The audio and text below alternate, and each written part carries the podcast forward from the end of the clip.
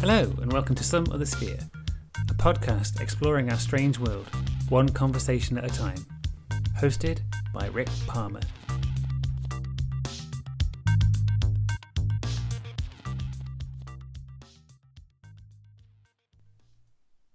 In this episode, I discuss the folklore of the Isle of Man with James Franklin.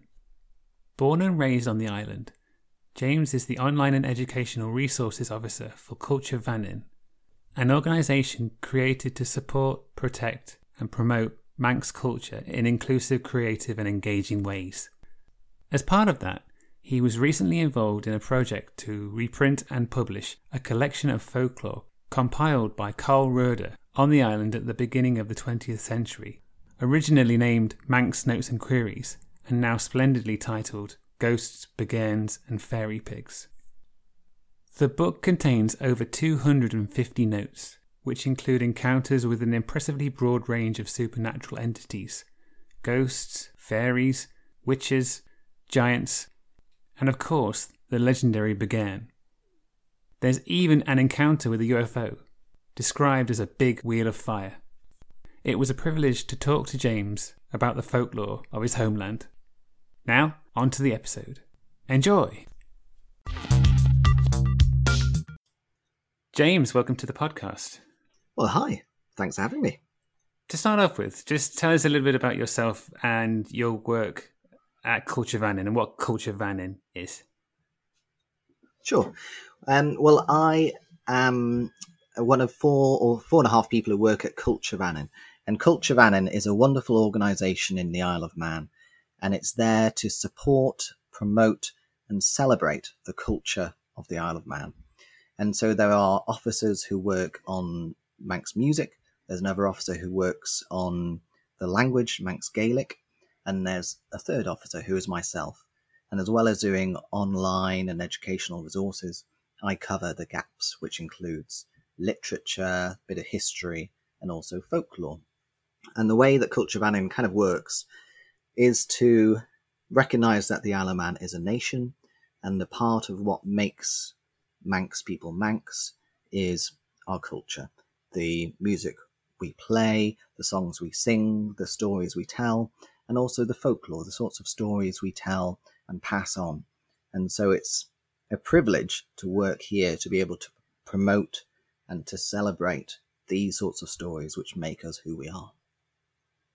So with the republication of Carl Roeder's book, what was that project like? What was the starting off point? Was it difficult? Was it straightforward? Well, the republication of this book was surprisingly simple.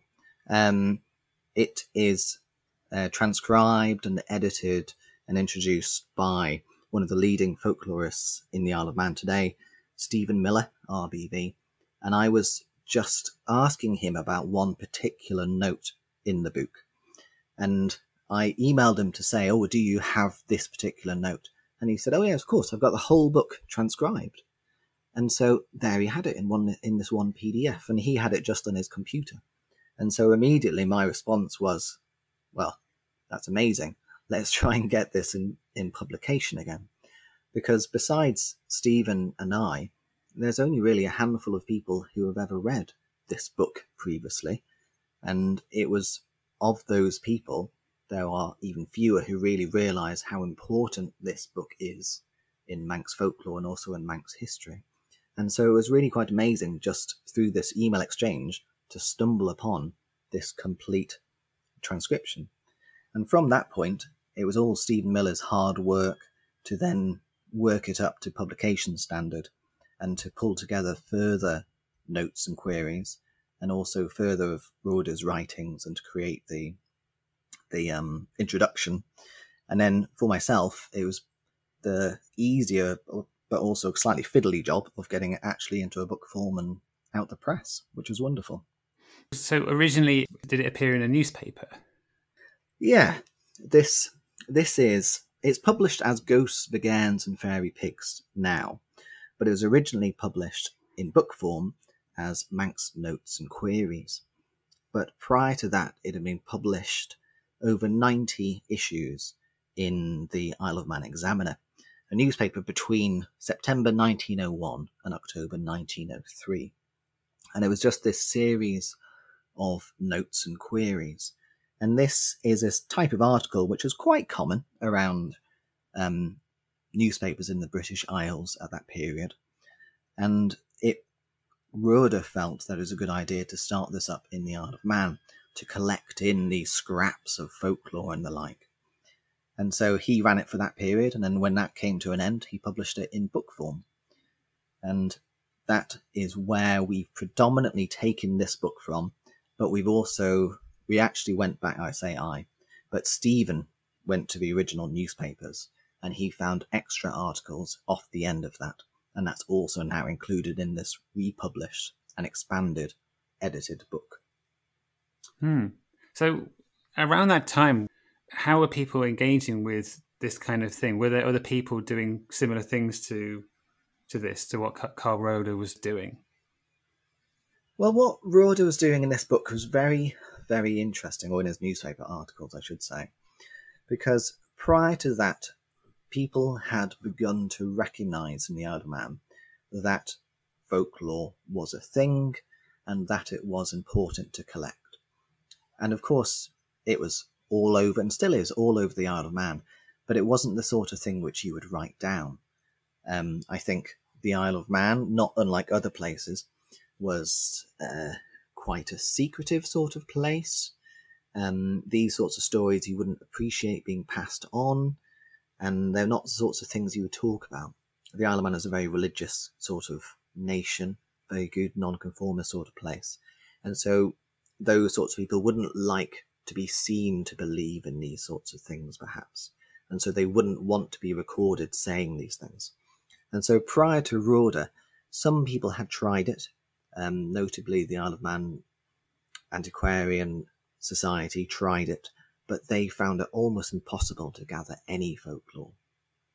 But what Roeder did, which was different, was that he went out himself and started speaking to a few key individuals. And so he went out and befriended one or two people, and they went out for him or with him and introduced him to more people. And soon enough, he had this network of people working to collect folklore. And in particular, he had a very good friendship with one particular person from whom most of this book was to emerge. Who was that person? Well, on the back of the book, as it's published today, we have a picture of Carl Roeder, and beside him is Edward Faragher, also known as Ned Beg Homboy, Little Ed with the Red Beard, as it translates from the Manx.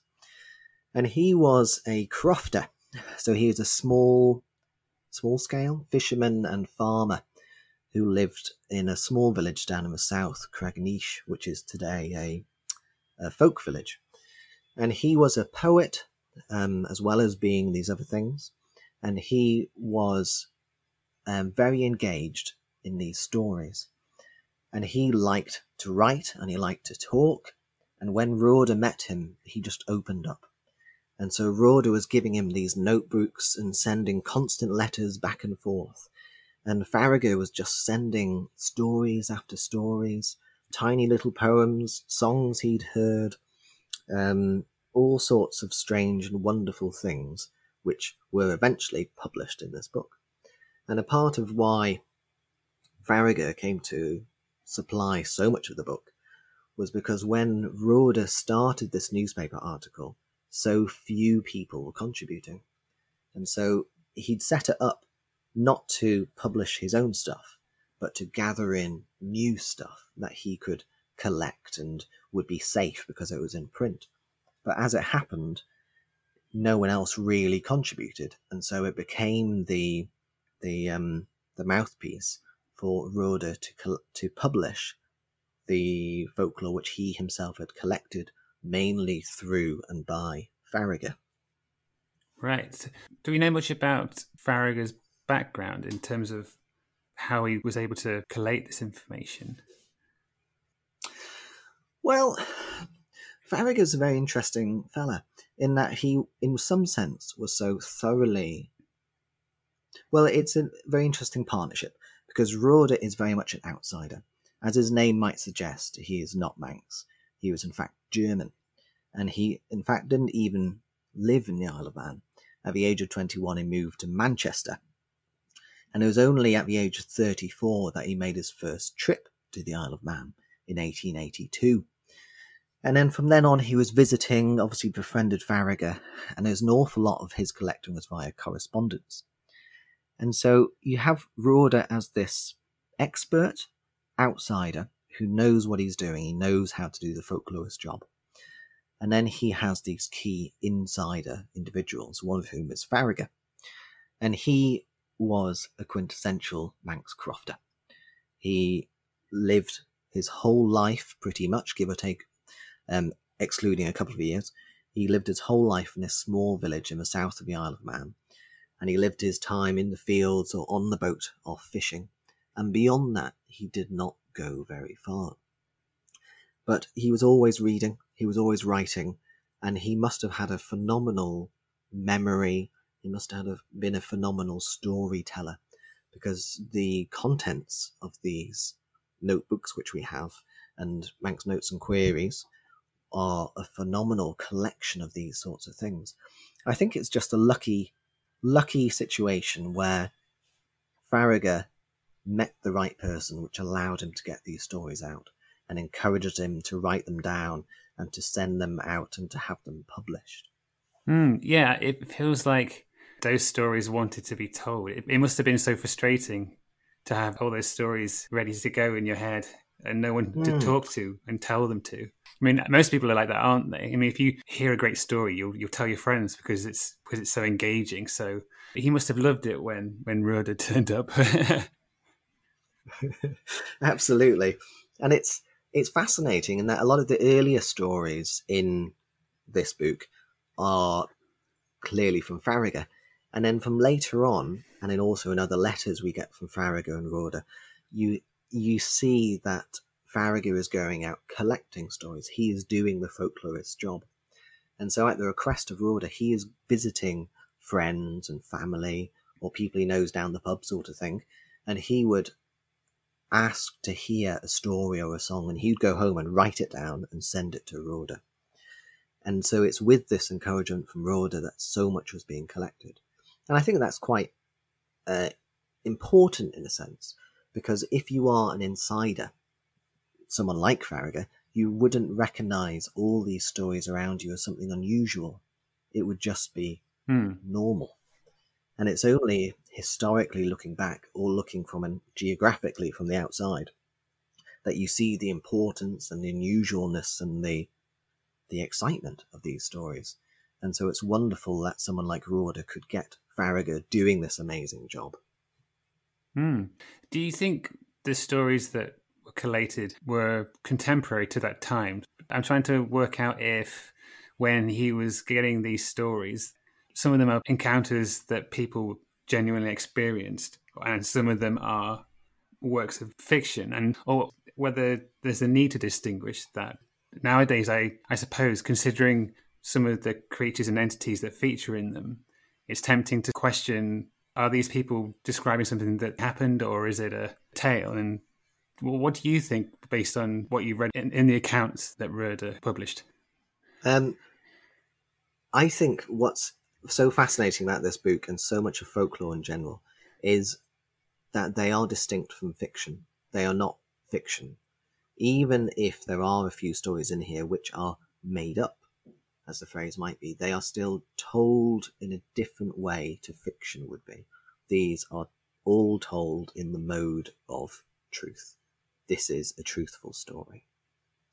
And there are some historical stories which get in here. There are some which are from historical accounts.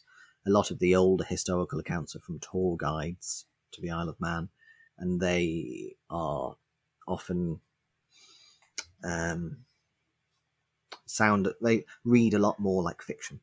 But the vast majority, and clearly Faragher's stuff, are genuine things which are experienced and seen and very much told from the mouths of those who experienced it. And there were one or two pointers of why this is, and it's and it makes this collection stand out from other collections that I've read, and certainly within the Isle of Man. And the main point is, well, I guess there's two clear markers of why this is. One is that the stories are written down, transcribed in the teller's voice. There's lots and lots of what we might say is bad English in this book, because they're not Roeder rewriting what's sent to him by Faragher. They are straight transcriptions from what Faragher has sent him. And so in that we get straight to the teller. There's no medium. The folklorist is not standing in the way of us and the informant.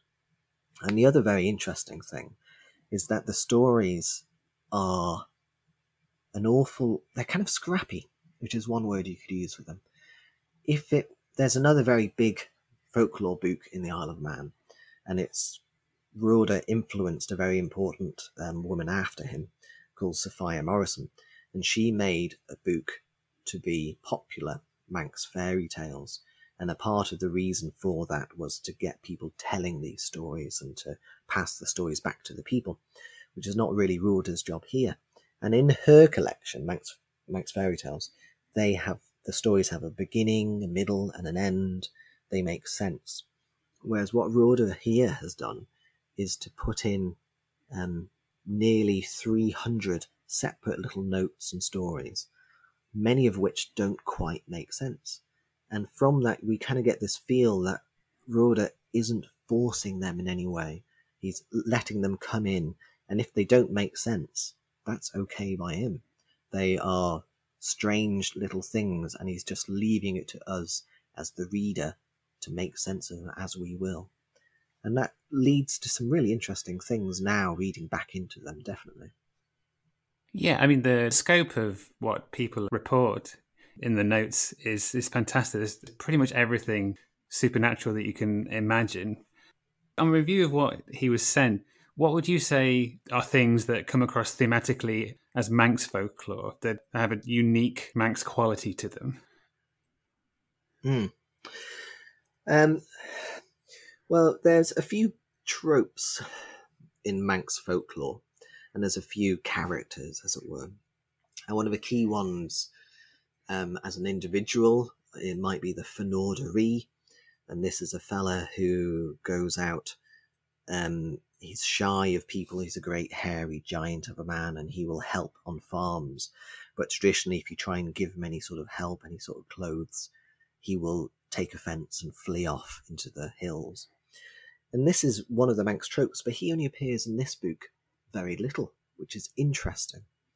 Far more in this book are other sorts of tropes which you don't meet so often elsewhere. And so we have Bagairns, as it says on the front cover, and a Bigan is a good, scary Manx thing.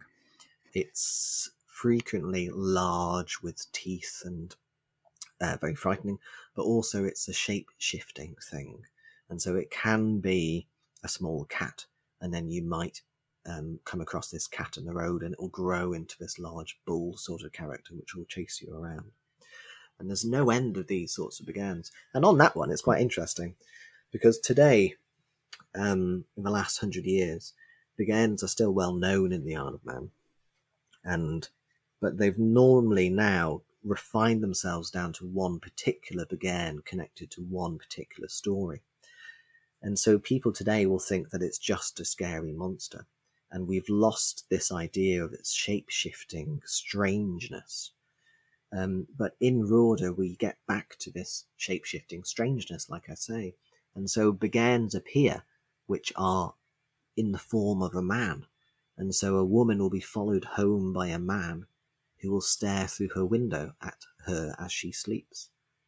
And from the outside, without the context of the Manx folklore background, you wouldn't think that this was a Bigairn. But reading these notes and queries, you understand this context better, and you come to see why this is a Bigairn and why this was such a threatening, strange, maleficent sort of thing which is out there. But of course, besides the Bigairn, there is, I think, dominant in Manx folklore are the little fellas, or themselves, or the Mungerberger, or the fairies, as we'd be nervous to call them, perhaps. And these are, of course, like a lot of our neighbouring Celtic countries, they're not benevolent young girls with wings. They're, of course, little people who cohabit this world in some sense with us, and we need to be wary of them, and we should definitely be wary of them, but in some sense frightened of them. And there's an awful lot of stories in this book which discuss that and come very close to this idea of who the little fellas are.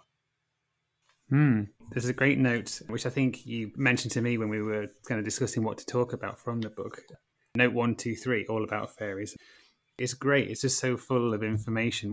One thing I found interesting in that note was that it's mentioned that the term troll isn't used very much anymore. You don't hear that word being mentioned in terms of what these things are. But I suppose the Isle of Man, there was a point in its history where, was it ruled from Norway? Or the... Yes, it was.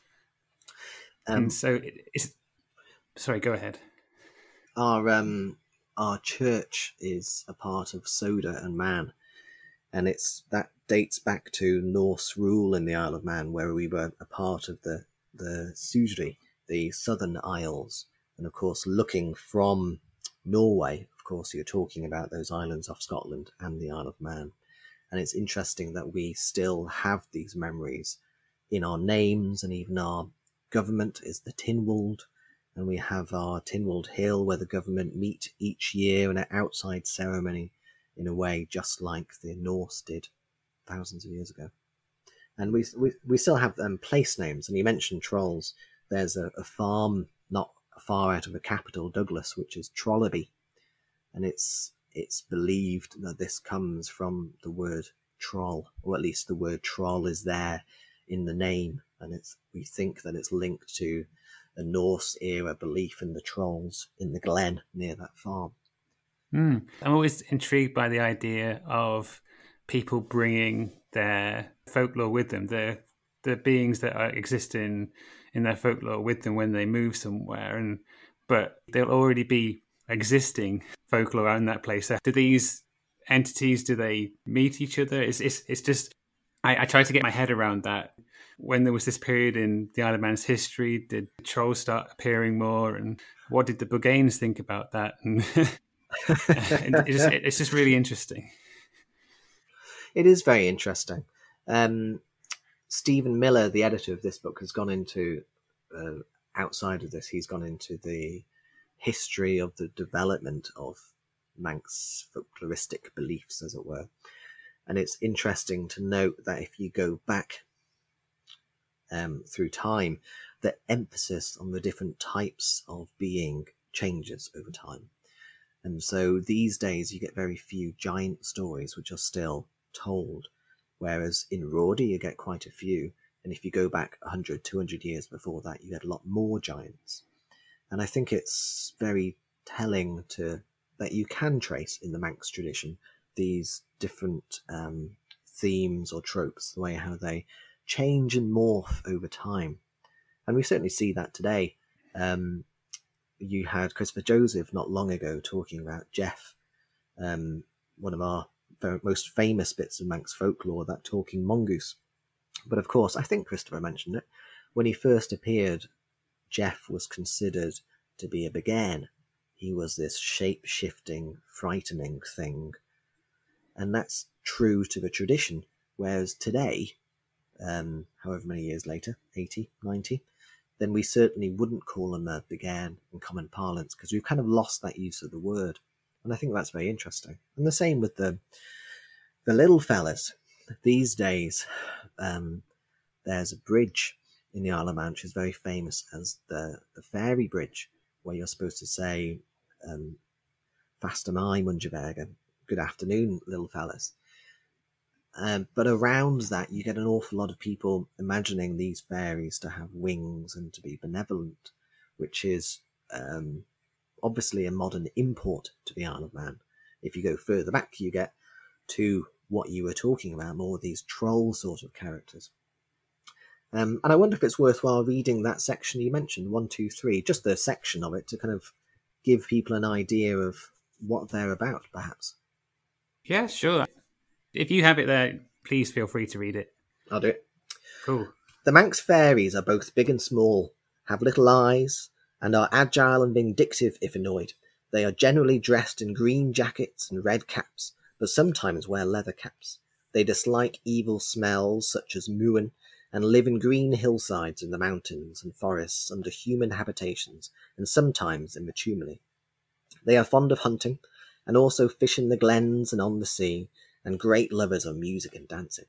Sometimes, if they can manage, they use men for their horses, into which they can change them. They kidnap and snatch human children and women, and are particularly eager to capture fiddlers, whom they keep in their subterranean dwellings for their entertainments. They visit farmers at night time, and to keep them at peace and on friendly terms, every household has to leave them broken bread and victuals, cowrie and clean water. Which I think is very interesting. It tells a lot about the Manx people's relation to these little people. The fact that they were around us and yet could do you an awful lot of damage. And so you had to leave out these little offerings in your household. And it's in your household, which I always find very interesting. The fact that they're not out there, they are literally coming into your house at night, and you have to be prepared to accept that, which is fascinating. The idea that this world, this Isle of Man and your own home is not your own, that you are accountable to these otherworldly sorts of characters who you have to accommodate and live by. Fascinating. Yeah, and they seem interested in humans as well. Often they'll want something that humans have because they don't have it. I feel sorry for fiddlers on the Isle of Man. Always getting, great. It sounds like a great gig, but then you're under a hill for the rest of time. But yeah, it's really interesting. It's in terms of what we were talking about before. I mean, tropes. Once you get past that modern image of a fairy, it's such a rich world and so many little rules as well about how to deal with them. I mean, I know in Iceland, for example, they move roads around areas where they think the fairies are. Is that something that happens where you are? Is that taken into consideration when things are built in the Isle of Man? Not these days, no. But it is certainly something which, well, I say that, not at a national level. Certainly no government would certainly ever admit to that, even if they did think about it. But in a local level, certainly farmers will not do certain things on their land.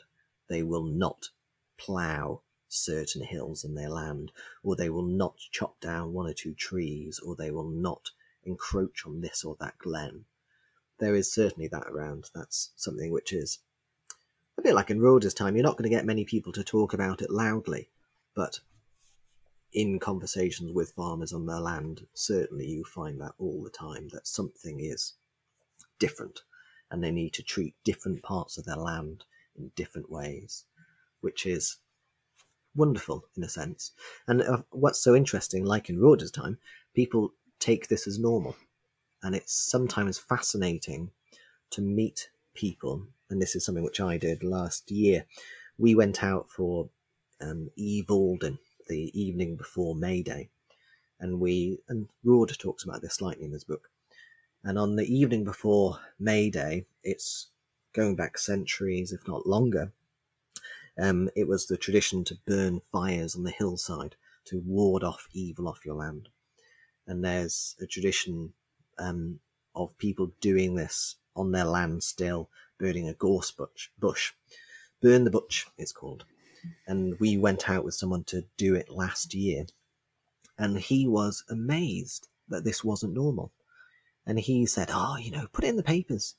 Other people will do it. You just need to ask. And so he put it in the newspapers, and sure enough, no one else did it. And this person was, I believe, the only person left in the Isle of Man who's currently doing this ancient tradition to ward off evil on his farm each year.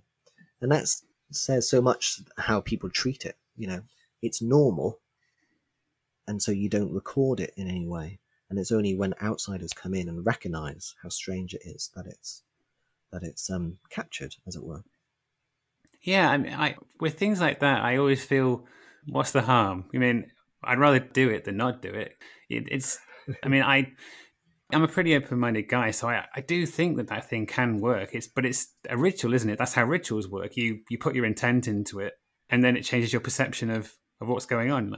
So yeah, I mean, I think it's very simple, but you just need to do it, and then that's it, and not feel silly or not worry about seeming silly, because it's, you know, well, who cares?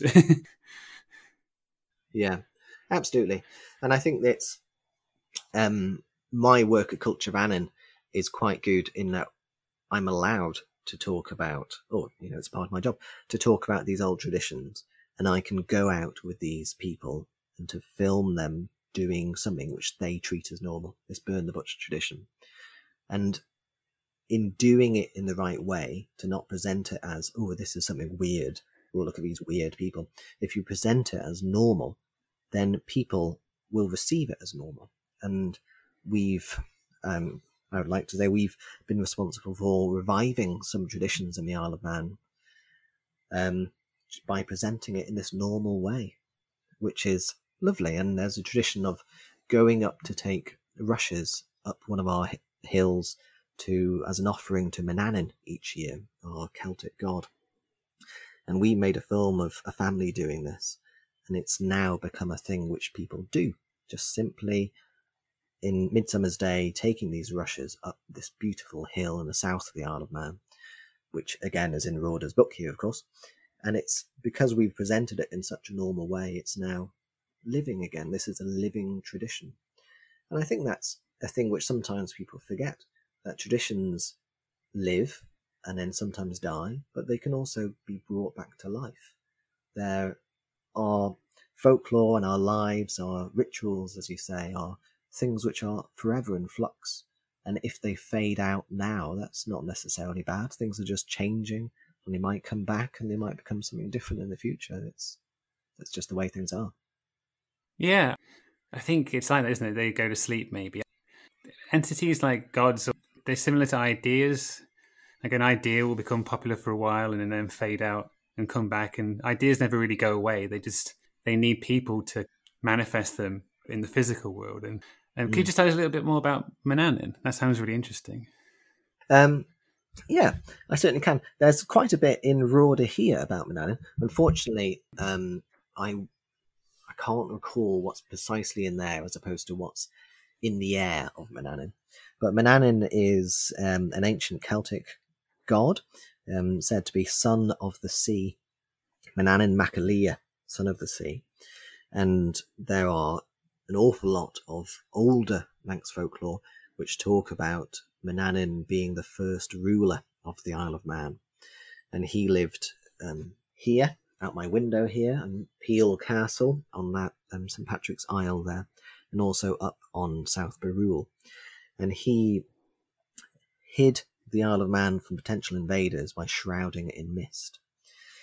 And that was until Saint Patrick came, and he got through the mist and freed us from that pagan god. And from that point we were a Christian country. That's the story. And it said that Manannán rolled down the hill in a three-legged form and landed on an island off the Isle of Man, and the island sunk down into the sea. And each year when Laa Boaldyn, the 1st of May, falls on a Sunday, that island will appear just at sunrise for a few minutes and then disappear back into the waves. Mm. I love that. An island shrouded by mist with a mighty protector. I have to admit, it makes me think of Skull Island and King Kong. I'm not saying Manannán was a giant gorilla. Well, maybe he was. I don't know. But yeah. No, that's great. I love it. I really love stuff like that. It's such a rich story. It just fires the imagination. Absolutely. And it's fascinating that you can get back to it. The Isle of Man, like a lot of places, is historically a very proud Christian country, but it's hence those stories of St. Patrick coming and winning that battle. But on reflection now, you feel a bit ambivalent about that victory, as it were. But it's in Roeder here, there's an awful lot of fishing folklore. And a part of that is that 100 years ago, 110, 120 years ago, here at Peel, fishermen would put out to sea, and as they're just rounding the islet with a castle on, they would put up a prayer. And it was commonly known in the 1900s as a prayer to Saint Patrick. But there was at least one person who remembered it in an older form, where the prayer was being put up to Manannán, which is phenomenal. And in the 1900s, people would remember a prayer to Manannán, which fishermen would say putting out to sea.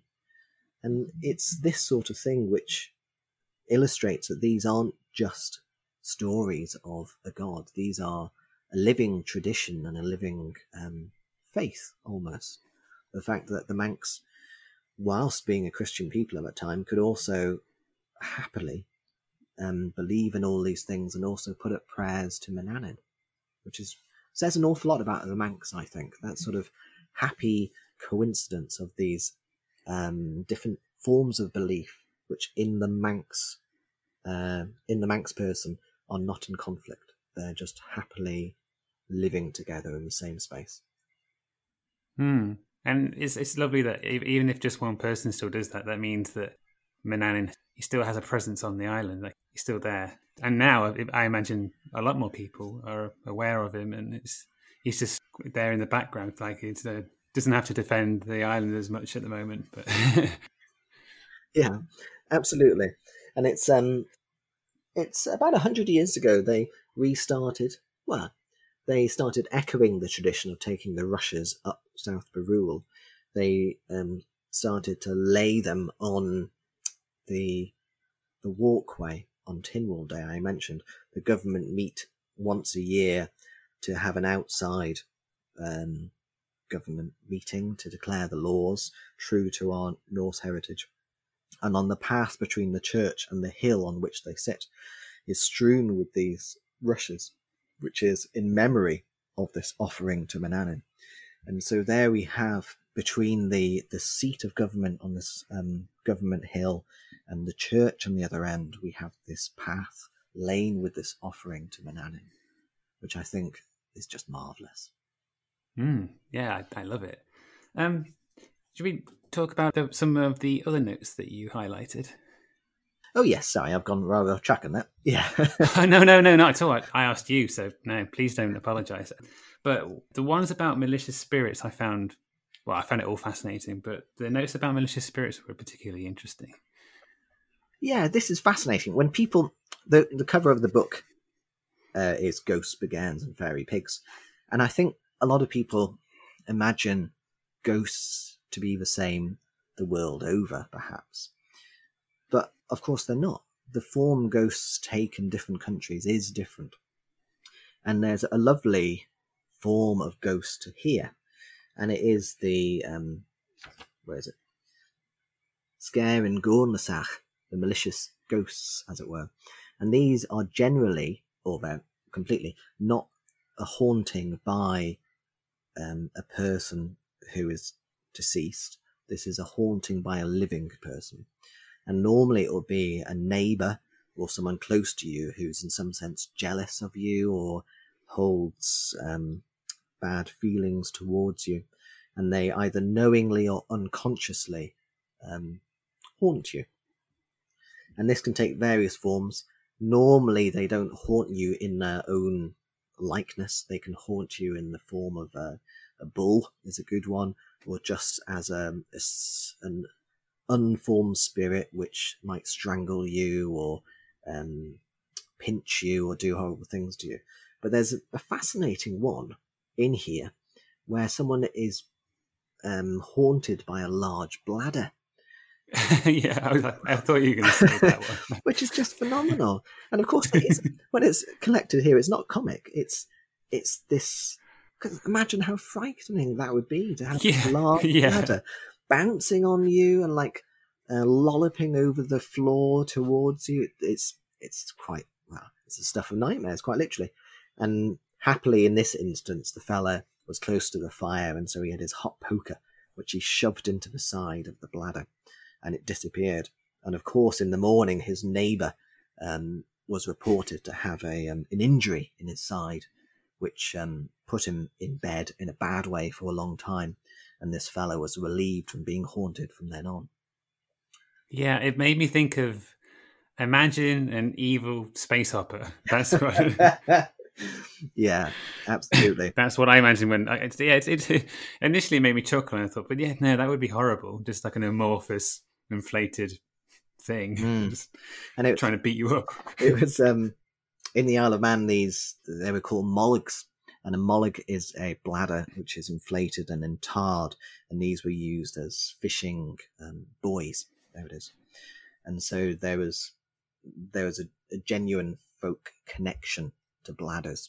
They were a known thing which were used in these sorts of ways, which is quite interesting. You know, this tool for fishing finds its way into folklore in this way, which is amazing.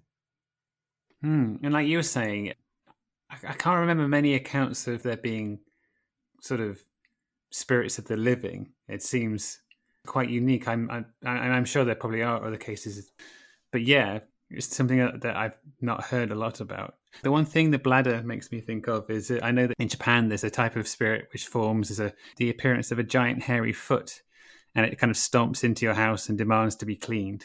That was the only thing I could think of in terms of a bladder that comes into your house and attacks you. But yeah, the concept of being haunted by a living spirit is really unusual.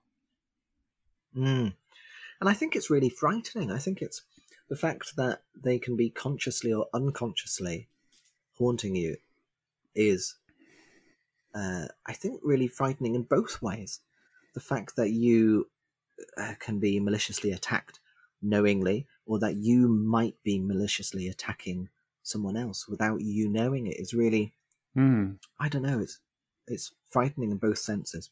Oh yeah, like someone going, oh, I had this really weird dream where I was a bladder, and I kind of went to your house and attacked you, but I don't know why. I mean, maybe dreaming was just a whole different level in that time. Yeah, very much so. I think one of the other things which is in this book, which I find so interesting, is that the Isle of Man as a Celtic nation, we don't really have the same relationship to witches as exist in other countries, notably England, perhaps. In that the idea of the pointy-hatted, flying on a broomstick person in league with other witches and in league with the devil doesn't really exist here. And it's there are one or two stories where that's clearly imported. And these days it might be what people dress up as on the 31st of October. But traditionally, if you look in Roeder here, you kind of don't find many of those, and they stick out like a sore thumb. Far more common are people who do charming, and a bit like these malicious spirits, it's a bit like a trading sort of thing. It's not, you don't need to be specially qualified to be a malicious spirit, I don't think. And in the same way, you don't need to be in league with the devil or anyone else to be someone who can do charming. And there's also this other nice thing, which is it'd be called a cailleach, which I imagine Irish or Scottish listeners might understand, which is something like the Hansel and Gretel witch, where, of course, that witch doesn't do any magic. There's nothing magic about her. She's just someone who lives in the woods and eats people. And there's quite a few cailleachs in Roeder, which I find so fascinating, because these are the... Because we're today, generally, most people don't speak Manx in the Isle of Man. And so most people are just using English. And so with that one word, witch, it's quite hard to keep a track of these different types of witch-like beings, including the cailleach. And so there's lovely stories in here which deserve to be told and reread again, but... because we have lost the word cailleach from common parlance, it's quite hard. Well, that's why they've gone out of common telling, even though they're such great stories, and so much more meaningful and narrative, and there's so much more to them than any sort of story of someone flying around on a broomstick, which is generally a bit silly, I think.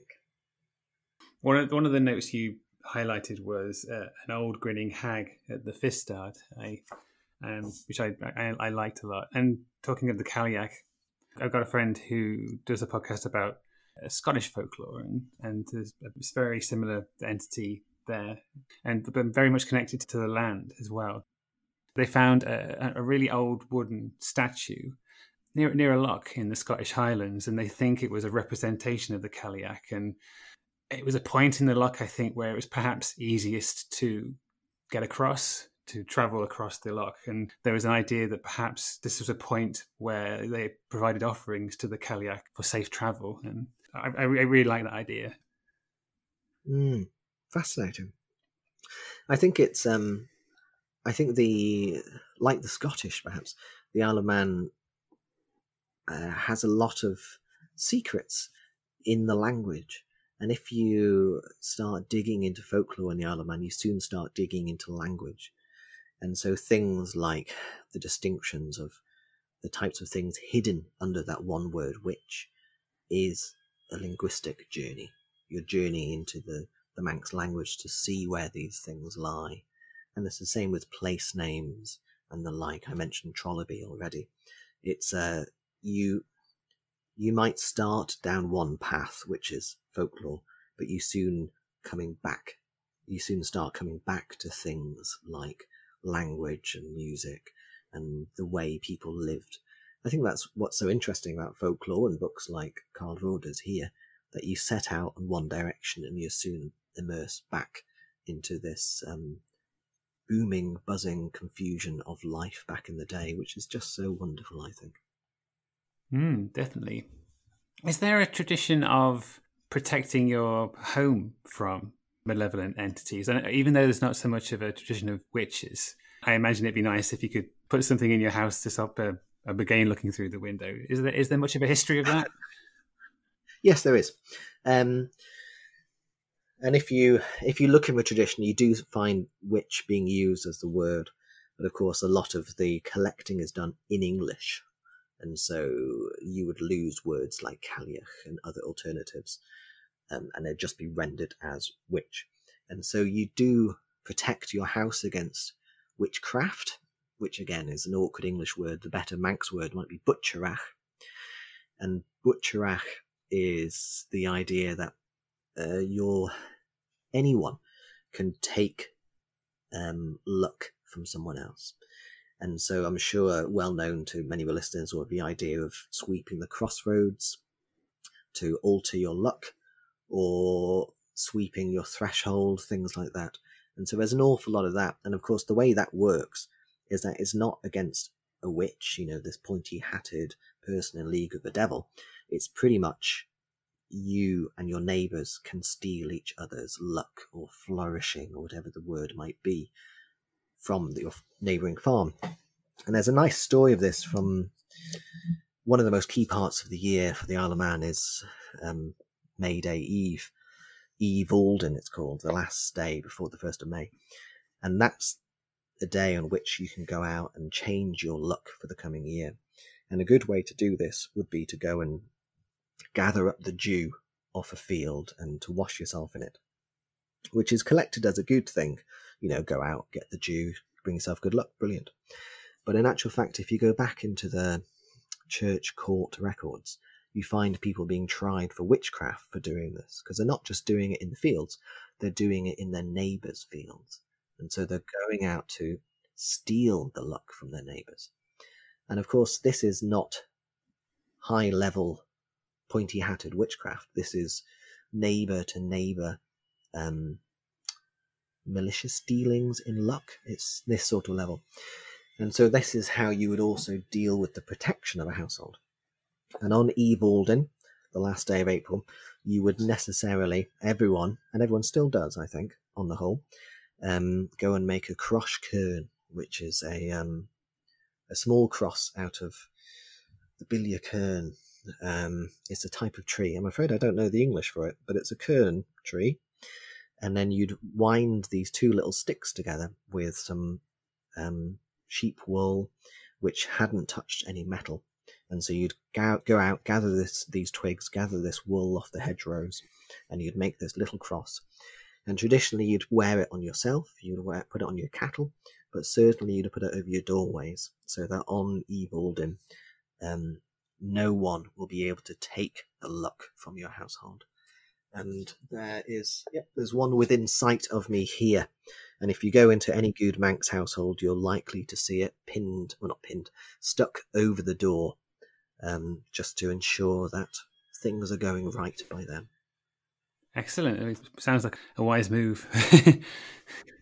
Yeah. And it's lovely in that it is. I think in the past the church might have been nervous about this thing, despite it being a cross, but it's today been happily accepted by the mainstream. And so, as well as institutions like Culture Vannin, you can go into our friends at Manx National Heritage who do the museums, and they all run workshops where people can come in and make their own, as a family, make their crosh cuirn and go home and put it on their door.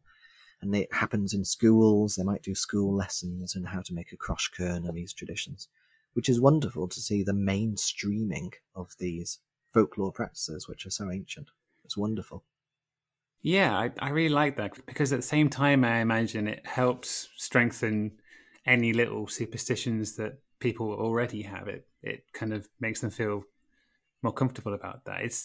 Most people have little superstitions, don't they? And they've survived for a reason. It's nice that there's this move to encourage it and preserve it, and encourage it. I think it's great. It sounds like it's something that's a beneficial move and great for the island.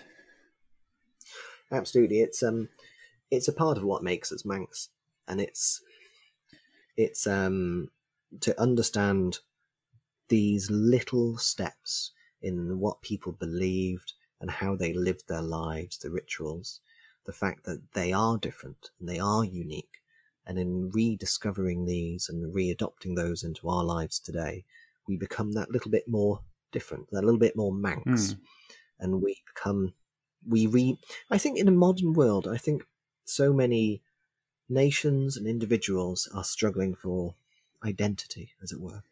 And it's a great privilege in the Isle of Man that we had people like Carl Roeder who went out and collected so much of this identity, which today we can reclaim and rediscover and reclaim in our lives to be more grounded people in the landscape and in our nation and in our skins. It's really wonderful. Definitely. So I think we've got time for one more note from the book. It's a great one. It's a big wheel of fire. Yes. Now, I think it's probably worthwhile my just launching into this and reading it. It's only quite a short one, I think. Yeah, please do. A big wheel of fire. A man, when he was young, was seeing the girls home late in the night, and when coming to the end of the Bagairns and Fairy Pigs, the Greystone Road, he heard a great noise. And he looked in every direction, but could see nothing, and the noise was coming nearer. He did not know what to do, and so he got over the hedge, but the noise was just over him, and he looked up, and he saw a thing like a big wheel of fire, and it was going round at a great speed, and went towards Ballacurry, and when it was near that place, it vanished, and he saw no more of it. And this, of course, was first published in the Manx newspapers in November 1902. And I think that date, on reflection, is quite so shocking. Because, of course, if you were to tell that big wheel of fire story today, I think few of us would struggle to not admit that it's a UFO story. Hmm. And I don't know if there's any space at all to talk about that as anything but a UFO, I think. This thing in a wheel of fire, this wheel of light, hovering over someone, making this, was it a humming noise? And then shooting off to somewhere. In the description, this farm, which he described, it's about a mile or two distant. So it shoots off this mile or two distant and then disappears. That's quite clearly a UFO story. And this is 1902. And so there's no doubt that this is the Isle of Man's first UFO story. And I am not an expert, but I think it might be at least the second UFO sighting in the British Isles. But I hope someone will be able to, a better expert will be able to tell us about that one.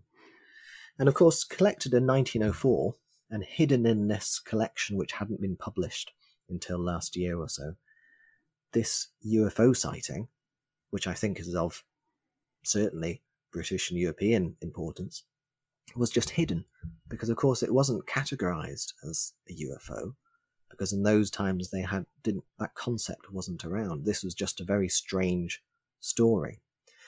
And it says so much about Roeder that he would collect it and write it down just as it was. Because I imagine there would be other lesser collectors at that time in other places who would receive these sorts of stories. It wouldn't fit into any sort of trope which existed at that time, and they would either rewrite it or they would just leave it on the cutting room floor and not bother publishing it because it doesn't, for them, doesn't make any sense. But obviously looking back now, this is a very exciting and very important story just hidden away in this book, which is really quite exciting.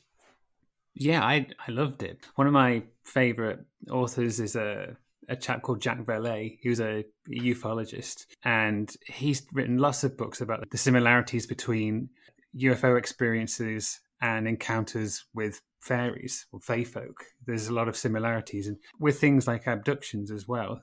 There are an interesting amount of similarities, and reading that, it just made me think of that, and it seems, again, not to repeat myself, but it's just fascinating. Because it's, I mean, a wheel of fire, that's clearly a UFO. And if it weren't for this book, that account, we might not know of it anymore. So it's so great that there is this repository of information for it to be found in. Absolutely. And I think that's so exciting. And there are other sorts of stories. The devil appears in here quite a bit. We talked about ghosts and witches, for want of a better word, and the little people, the fairies. There's so much of this in here, and it's fascinating for me as a Manx perspective, but internationally I'm sure anyone who has any interest in folklore would get so much more that I wouldn't out of this book, and I think that's what's so exciting about it. Are you tempted to do a similar request now and see what people report back with? To ask people to send in their experiences and create a new collection of notes? Well, I personally go out to visit places which are of folklore interest. There's so much in the Isle of Man, you can't move for it. I could walk. I'm around the corner from the former bus station where Jeff, the talking mongoose, used to terrorise the bus drivers. And I'm within sight of the castle, which was built by giants and whatnot. You know, this is the Isle of Man. The existence of folklore around us is commonplace. Well, not commonplace, but everywhere.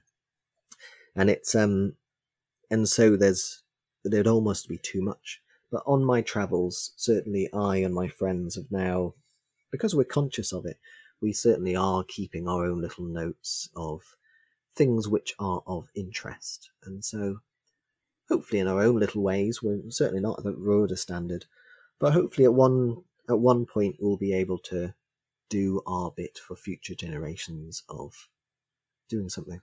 And I think as a Culture Vannin employee, I hope we can kind of refocus Manx attention a little bit back towards folklore and back towards collecting, and hopefully we can, in the long term, hopefully we can capture what's out there.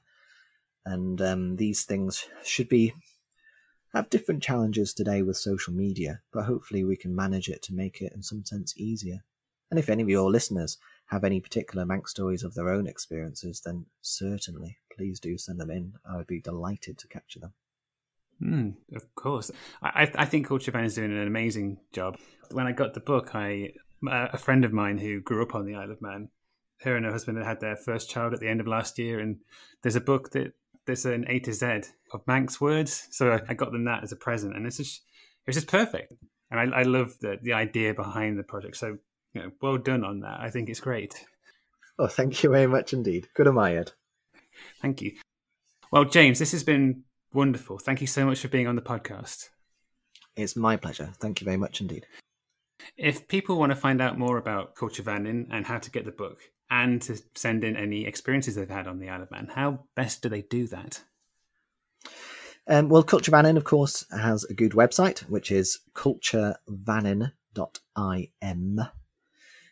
or search for Culture Vannin. Vannin is Vannin. And on there you can find our contacts, and of course I am James, and you can find me at james@culturevannin.im. Brilliant. Well, I'll make sure to include that all in the show notes. Great. Thank you very much. You're very welcome, James. Thank you.